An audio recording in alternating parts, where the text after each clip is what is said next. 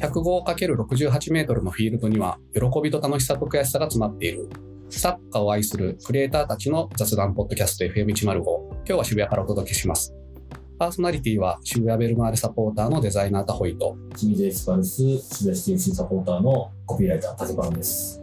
はい。9月2週目後半、1週目後半戦か。はい。ですね。これあれですね。う1週目は清水エスパルスサポーターって言って、2週目を渋谷 CFC サポーターって言う と、なるほどお話のトピックとしてはうんうん合うかもしれないですね。はいはいはい。ということで、前半戦は J リーグの話をして、はい後半戦は割とこう地域リーグとかうん代表とかの話をするんですけど、はいまあちょっと地域リーグからいきますか。そうだねはい。謎のね、この団体ですけど、 はい。えー東京都一部リーグ、はいえー渋谷 TFC 関連の情報なんですけど、うん日曜日にアローレ八王子戦がございました。で、2対0で勝ちまして、これによって、うんえー関東昇格トーナメント進出が、えー残り3節を残して決まりました。はい。えー3人以上のトーナメント進出なんですけど、3以上確定しました。はいちなみに、うん相変わらず1試合少ないんですけど、うんえー実質首位なんですけど、うんうんえー勝ち点でいうと首位と並びました。1試合少ないですけど。うん 本当に首位になったうーんと、得失点差で2位なんですけなるほど、勝ち点上は、はい、まあ実質首位です。39で日大 FCN が1位、2位が渋谷シティ FC、3位が江戸オールユナイテッドで、うんうんまあその下が東京州球団さん勝ち点37離れちゃうんで、はいえー渋谷はもう抜かれない確定。うんで、江戸も7離れてるのはほぼほぼ確定かなというところなんですけど、なるほたどだ州球団さん逆転の、あ、逆転ないわ。渋谷は3試合残ってるんですけど、うん東京州球団さんは残り2節か。なので36なんですね。あ、これ3つとも決まったんですね。江戸も決まりましたね。うんうんうんはい。あの、東京からはこの3チームが出るなるほどというか、千葉で開催らしいんですけど、11月後半。はい。担当ショットの。もしかしたら、ジェフのあそことかなのかな福あり区割りの横のうん、いくつか、自己芝のうん3面ぐらいとかだったら行きやすくていいな。なんか、木更津の方とかあってないですね。そうなんだ去年、昇格トーナメント茨城開催だったんですけどはい、つくばうで、んめちゃくちゃ遠かった。遠いね電車では行けない場所だった。なるほど区割りのところなら電車で行ける。ちなみに東京州球団から選手をそうなんですよ。渋谷シティ FC 東京州球団から得点ランキング2位かなの選手を取ってしまいました。うん、そこに来てはい。この東京州球団の方から送っていただきましたよ。じゃあ我々は東京州球団を応援してい応かない援しろ東州百年史っていう本を送っていただきまして、と東京州球団さんとのつながりで言うと、うん僕らがね、あ、東京都一部リーグこんなチームがありますよみたいな話で、うん東京州球団日本で一番古いんですよって話になりまして、1917年できてますからね。うん何それで、100周年が2017年だったのかうな、ん、その時に作られた100年史。すごいですすね。ごい本ですよ。ちょっと後ほど写す真ごいにアップしますけど、すごい本送ってくれました。なんとねページ数は634ページでめちゃくちゃハードカバめちゃめちゃハードカバー製本レベル超ー。高コい。ピー年間とか、うんコピー年間伝わんないかうんみ、たいな感じのハードカバーの。だってタイトル金だ白押しのタイトルでハードカバーもついてる。あ、ケースがついてますね。そうすごいっす。ちなみに俺はもうほぼ一人の人が書き上げたらしい。えいいんですよ。第4代団長、宮本さんという方が心血を注いで発刊されました。2年がかりで取材し、1年の歳月をかけて清書されました。もう経費はほとんど宮本さんの持ち出しです。と書いてあるいすやごいー、すごいっす。本当にありがとうございます。第1章、相談事情。第2節、相談の背景。相談ってのは作る段って書いてはいはいはい。ある。1917年、大正6年なんですよ。うん。これ大正6年のサッカー界の話も出てくるんですよ。はいはいはい。なそうのだね。で、うん。これはサッカー、今なんか、あの、興味持ってね、う見ん、てる人たちにとっては、その時代のサッカーってどうなの日本でやってみたいな話もそうだよね。うんすごい。いや、もう、あの僕まだ読めてないんですけど、うんこれは勉強になる。ねえちょっと地域リーグすごいね。いや、もうすごいんです。うんもう一個、東京州球団さんに送ってもらったのが、うんえー、2023東京フットボールリーグディビジョン1っていうあのプログラム、はいはい。えーまあ、選手メーカーみたいなやつです。うん。ボールからね。あのずっと渋谷にかかるんですけど、初めて見ました。こんなのあったんですか 割とちゃんとした選手メーカーなんです。ねあのいわゆる選手がえうんうん。あの3列ぐらいに座って取ってその横に選手プロフィールみたいなの書いてあるみたいなのがあの1チーム2ページのうんうん。あの書かれてるんですけど、やばいっすね。やばい今もあったんですね。そしてなんで東京州球団の人はそれを持ってるのか。まあでも、各チームには配布されてるの、なるほどね。渋谷の方からもらったことがない んですけど、ありがとうございます。ここでちょっとお便りがありまして、渋谷シティ FC 絡みでいあたあ、だそいうてでいる、すね、いただいてましたね。高木圭ボカシニアさんからいただあいあてます。、 K さ圭さん。 チーム名変更といえば、渋谷シティ FC はもともと東京シティ FC でしたね。ん。はい、先週ね、うんあの、F 党話に、はいはいはい。あそうだの、ね変更になったチームが、もともと東京シティ FC でした。で、これが、えっ、と、一部に上がるタイミングで、うん。東京都一部に上がるタイミングで、渋谷シティ FC に名前を変えて、うんまあ、渋谷ホームでしましたね。と、二部までが東京シティ FC でした。だから東京シティ FC 時代は、まあ、あの、作った、4部から始める時の作ったメンバーが結構いたんですけど、うんうんまあ、渋谷になってから割とこう、移籍獲得選手みたいな形で、うんうん、割と、あの、まあ、プロ化に向けたチーム作りになったのかなと思ってます。はいでね、もうなんか選手、ね、上位のチームから選手引き抜いてくる得点ランク上位のチ ーム強豪チーム。どっかのチームみたいなことしま すね。はい。うん、で感情があると思いわますかりました。はい、はいあの、トリーグね、うん。佳境なので、うんうん。あの、皆さんに見ていただきたいと思うんですけど、はい地域リーグ関連で言うと、うんいちごつまりの話もちょっとだけしていいですあ、かはい。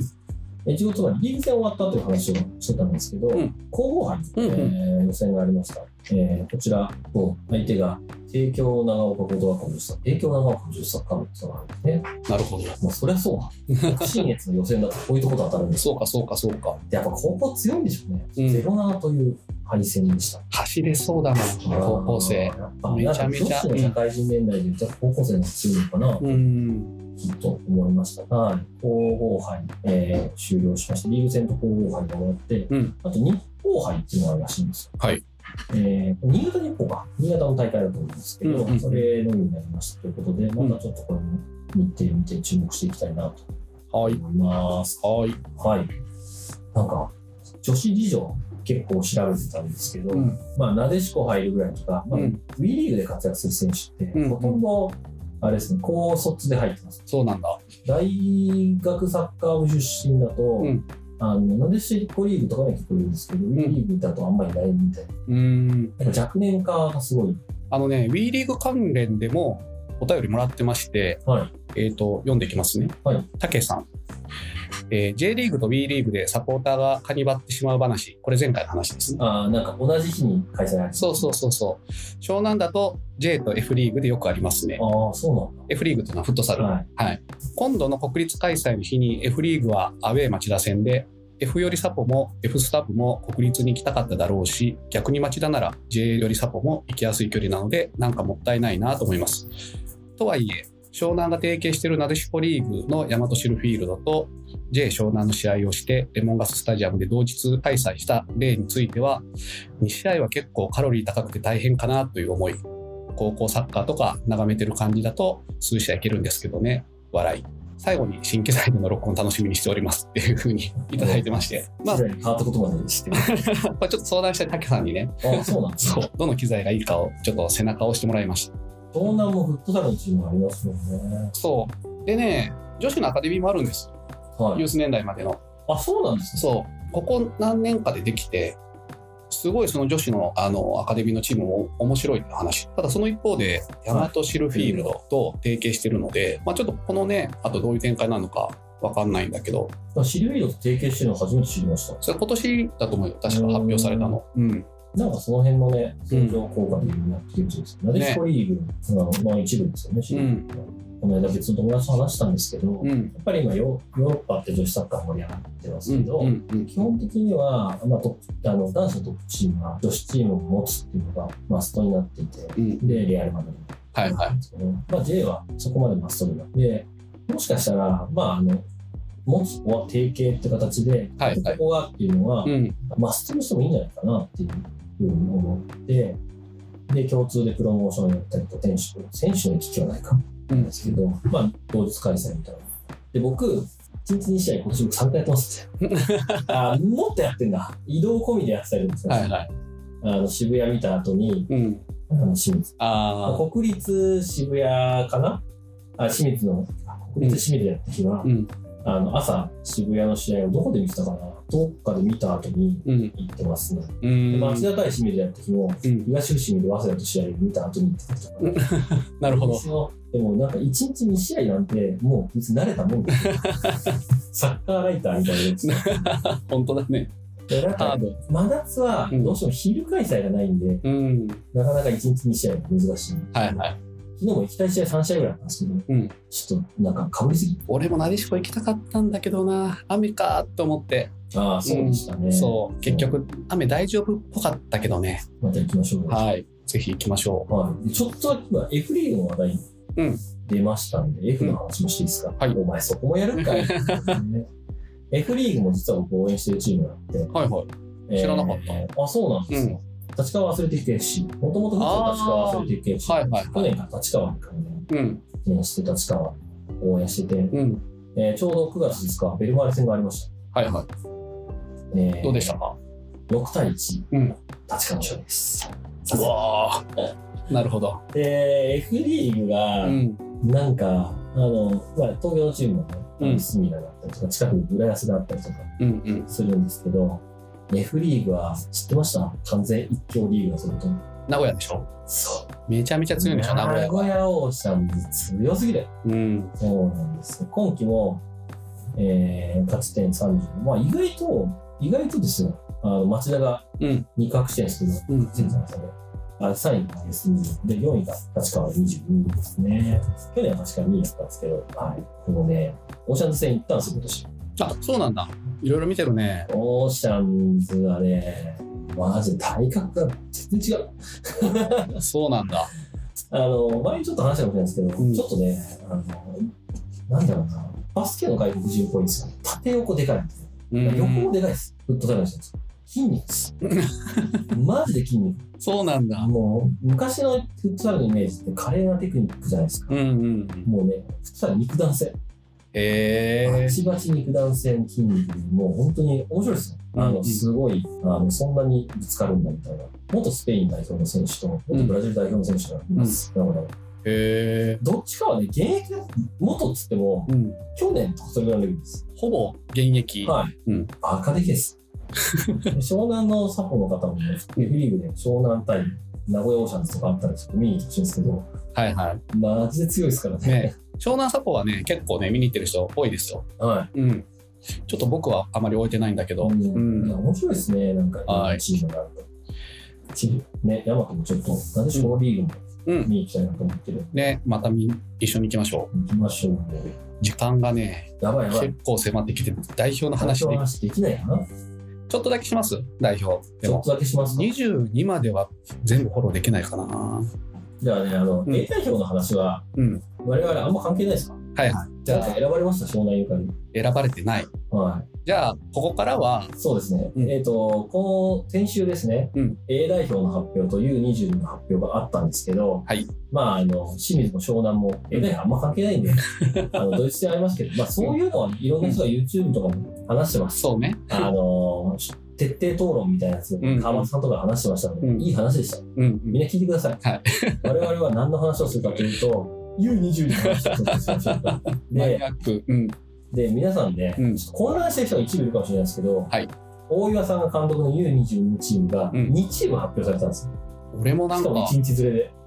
すごいよね。意味わかんない。そうだから、あれ、発表あったよねみたいな、うん。あれ、あいつ入ってないのみたいな、でもそうで、アジアカップの予選、これがオリンピックにつながってるんですはいはいよ、はい。 U22 アジアカップが4月にあって、それの1次予選が、うんあの9月6日から12日、バーレーンかな開催なんですけど、はいこっちはオリンピックにつながる、まあ、実質 A チームです。で B チームがアジア大会、アジア大競技会ってやつがあるんですけど、うんいわゆるアジア大会。これが9月20日から10月7日までうんで、こちらのチームと発表されました。で、なんか B チームの発表の後に、うん。なんでうんオランダでスタメンで出てる斎藤幸輝が入ってないんだとか、なんで松木が入ってないんだとかいう話だったんですけど、いや、A チームの方が入ってます。そう 見てね。見てっていうのがあって、うん実は僕、うん。一覧表を作りました。田堀さんにも送りました。そうだね。これどうやって後で共有しこようかれ、な。ツイッターに、あ、うんそうか。僕のツイッターは上げれるんですよ。そうだね。それをリツイートしよう。じゃあ、竹パンツイッターに後で上げてきますけど、はい。えー両チーム、フォワード、ミッドフィールダー、ディフェンダー、それぞれカップはこっち、大会はこっち。うん。湘来ました。で、はい湘南ゆかりだと、湘南が入ってないんですよ。一人いるのよ。あれえっとね、A チームのディフェンダーに畑大河選手。ああ、畑選手なんですね。それ以外がいないなと思っで、たんだこよれね。はうんちょっと僕思ってて、うん A チームってうん、これ国際マッチデー絡みなんですよ。はいはい。なので、まあ抜けれる期間ですよ。うん J 休み、J1 休うみ。んうんうん。ただ B チームはうん、これバリバリやってる期間なんですよ。なるほど。だから A に入った畑大河選手は、招集応じたけど、うん。 B は J1 のチームは全部断って、全部じゃないですけど、平平岡中選手とか平岡選手とかうんは、うんうん。少なくとも絶対 B に入らないわけがないんですよ。確かに。で、A はギリギリ圏外だったかもしれないですけど、うん少なくとも B に絶対入るんで、うん。なので B チームは、まあ、半分ぐらい大学生です。ですそうね。ね。 J1 勢でいうと、松村優太選手、鹿島はいはいはいはい。が入ってたりとかはあるんですけど、あとは J1 試合結構出てる組は、B の方はいないですね。鳥栖の西川潤とあかあ、、西川潤はそこそこ出てるか。ね広島の山崎大地選手とか入ってるんですけど、うんあんまり多分試合出てないの、ちょっと僕そんなに存じ上げない。え。はいはいあはい。の東京の熊田選手とかね、うん。まあ、昨日ゴール決めてましたけど、あ、そうなんだ。はい、あのそんなに試合にも出てないので、っていう組なのかな。あ、でも、新潟のかみちゃんね小。道小道ちゃんがいますね。は、バリバリ主力ですけど。そうだね。でもまあ、新潟は昇格も降格もあんまり、あそうだね。優勝も降格もなさそうでだから多分、鳥栖とか鹿島あたりから選出されたっていうのは、その辺の順位事情もね、うん、全然あるかなと思うんで。で、清水的には注目はもう2人しかいません。誰ですか A チームに選ばれている鈴木優斗、はいバーンビーですけうどんブレンビーうんその所属は。えっと、B チーム、うん松岡大輝、ブレンビー。はいはいはい。松岡君戻ってくるんだね。戻ってこないです。あ、戻ってくるじゃなくて、あの、この代あ表あでー、ね。代表で。代表戻ってこないです、これ。あの、中国なんで。あ、そっか。その中まま行国っちゃ中うのか。国です中国の報酬でやりますんで。わかりました。そこでまたお便り紹介。はいスーシーさん。はい U22 代表発表のタイミングで聞きました。あ、これ前回放送を聞いていただいたってことですね。東京五輪世代で U23 アジアカップ予選を戦って五輪メンバー選出されたのは7人なんですよね。私調べなので怪しい。ゴールキーパーは3人とも違う選手でした。東京大会は延期された影響は大きかったとはいえ、伸び盛りの世代なので、ここからが大注目ですね。楽しみ。そうなんですよ。特に大学組みたいなのは、うん東京の時は最初呼ばれてなかったんですけど、うんあの大学卒業してね、うんうん、あの一気にガラッと勢力を変えたのがあったんで、いや、このメンバーでもね、うんアジア大会組から、まあ、松村選手とかはもちろんなんですけれども、うんうんあの小見選手とかに新生として入ってくる。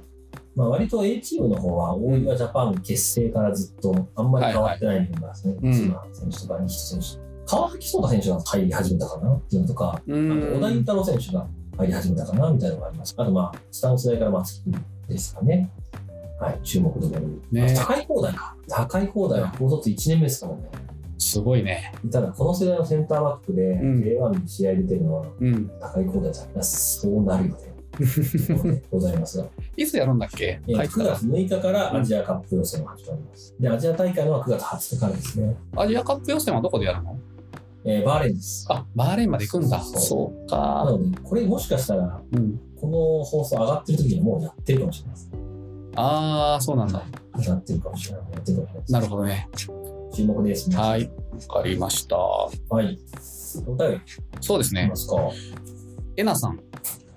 ずっと気になってたんですけど、今日勇気を出して聞きました。必要はいありがと美月の話のところでうるうるして仕事しながら聞くものではなかった点点点と落ち着いた良きコンテンツで少し平静を取り戻しました穏やかにサッカー全体を楽しんでいきたいとのことでねううん。そうですね。ちょっとでもなんか平静を取り戻すきっかけになったんだったらよかったなと思いましたなんか勇気を出さずにお気軽に投稿していただいて大丈夫なの ではいお願いしますありがとうございますということと佐藤敦さんああ、これあれですね。名前が変わったことにちなんで。そうそうそうそうえージェフ・サポーサートアさんがちょうど今年公益化20周年で記念日の販売していました。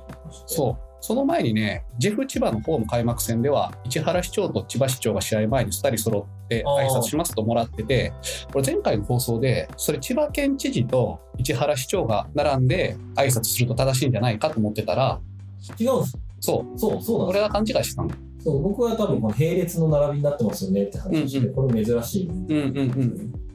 なんか2つの市千なん葉だね。県だよね。千葉市。市なんだよね。もうその辺が北海道、札幌とは違うよという。うんうんうん面白いですね。広域化20周年ですね。意外とだからもう、うんうん。ジェフってジェフ市原より千葉市原の方が長いですね。ああ、そうなんだ。なんか、ジェフ市原のイメージありますね。そんなね、J2 話の時にね、これ、竹パンに前回言ってた This is the day をありがとうございます。文庫をね、入手したのでプレゼントします。あれ見たことあるでしょ、その絵。ああとですね、うん帯、クリープハイプの尾崎世界観さん書いてます。うんうんうん。尾崎世界観さんってバリバリ野球の人ですよ。あ、そうなんだ。尾崎世界観さん、うん日本放送で野球の番組やっ てます。そうなんだ。えでも、ぜひそ、っかぜひ読んでください。うん、うん。これはね、僕は大好きな本のうちの一つですね。見ます。人生の中で。うん。いつでもいいので、はいぜひ。あと東京、東州百年史も読まない。 東州百年史読むのはね、めちゃくちゃ大変だと思います。これを読むのは大変。しかも、今日雨だから持ち歩きたくないよね。この濡れたらそうですね立派な本がね。あれだから、またこれ持って帰ってください。じゃあ。はい。はと、次のお便りあたりが最後かな。はい。えーっと、い。ああ、やっぱり大滝世界観さんはね、うん日本放送で、うん大滝世界観の野球100%、野球パワー100%。バイ日本放送ショーアップメーターやってますね。野球100%の人も、サッカーやスポーツ観戦に興味がなくても、これよりも人間のファンになると思いますってことを言ってみます。うん。なぜでは最後のお便り紹介でスーシーさんあのさっきの U22 代表発表の、だはい。えツイッター Twitter の今ポストかに、えーレスでいただいてるんですがあとこの番組で盛り上がっている女子サッカー界の偉大な選手の一人でもある岩渕真奈選手のあ唐突な引退宣言が本当にただただ驚きました。ということで岩渕選手はね本当お疲れ様でございましたというーあー、なんか好きなテニスだ。野口選手、好きでした。好きでしたっていうのがうんなんかね、ん11年のワールドカップ優勝の時は、ん一人だけ若い子としてね、そうだね次世代みたいなのうんが出て、故になんかその後もね、女子サッカー界もうん牽引してきたう人んですね。日テレベリーナからあのベレーナに入って、で、その後、ドイツ、イギリスなどで、そうだよね。アーセナルに行ってるからねそうなん。だすごいよね。でまあなんか長谷川優衣選手がうんね、一緒に撮った写真が上がってましたけど、うん。二人とも可愛いって思うんですよね。わかる。。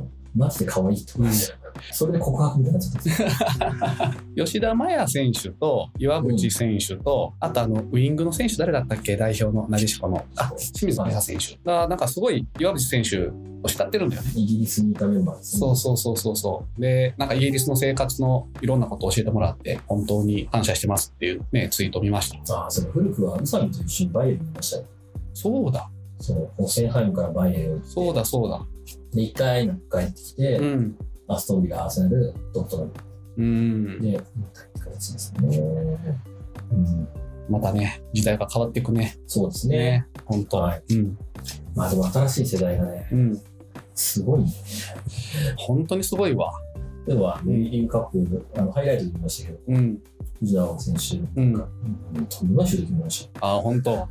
あとね、うんこの世代で言うと、うんそうだ、忘れてたの。先週話しそびれたんですけど、うん中田愛選手、ヤングなでしこブームの時のうん。直本選手だと、はいはい。うん。まあなんかもうあの美しすぎるサッカー選手として、うん。あの注目された中田愛選手が、今シーズンベストゴールになるんじゃないかなぐらいな、うすん。んげえシュート決めてましたんで、ちょっと検索してみて、えー、ビリーグカップの一節のゴール集になりますね。いやもうね、ホムが大好きで 僕は、とフォローしてましたので、ホムって言うんだね。しかもあ、そうです、中田愛、愛なんですけど、うんうん歩くに夢って、うんうん。ホムの時の Wii の話もね、どんどん増やしていきたいね。まあな、マニアックな情報だけが、収録時間がどんどん長くなっていく。すみません、ちょっと特に長いです。はい。ね。今週も頑張っていきましょうということで、はい。今週も FM105 をお聞きいただきありがとうございました。聞いて気に入っていただけましたら、Spotify や Apple Podcast などでフォローいただき、評価星5でお願いします。X もやってますので、ご意見、ご感想、取り上げてほしいトピックは、ハッシュタグ FM105 でツイートしてください。X 以外にも、プロフィール欄にお便りフォームを設けてますので、お気軽に投稿をお願いします。ではまた次回、ありがとうございましたあ。りがとうございました。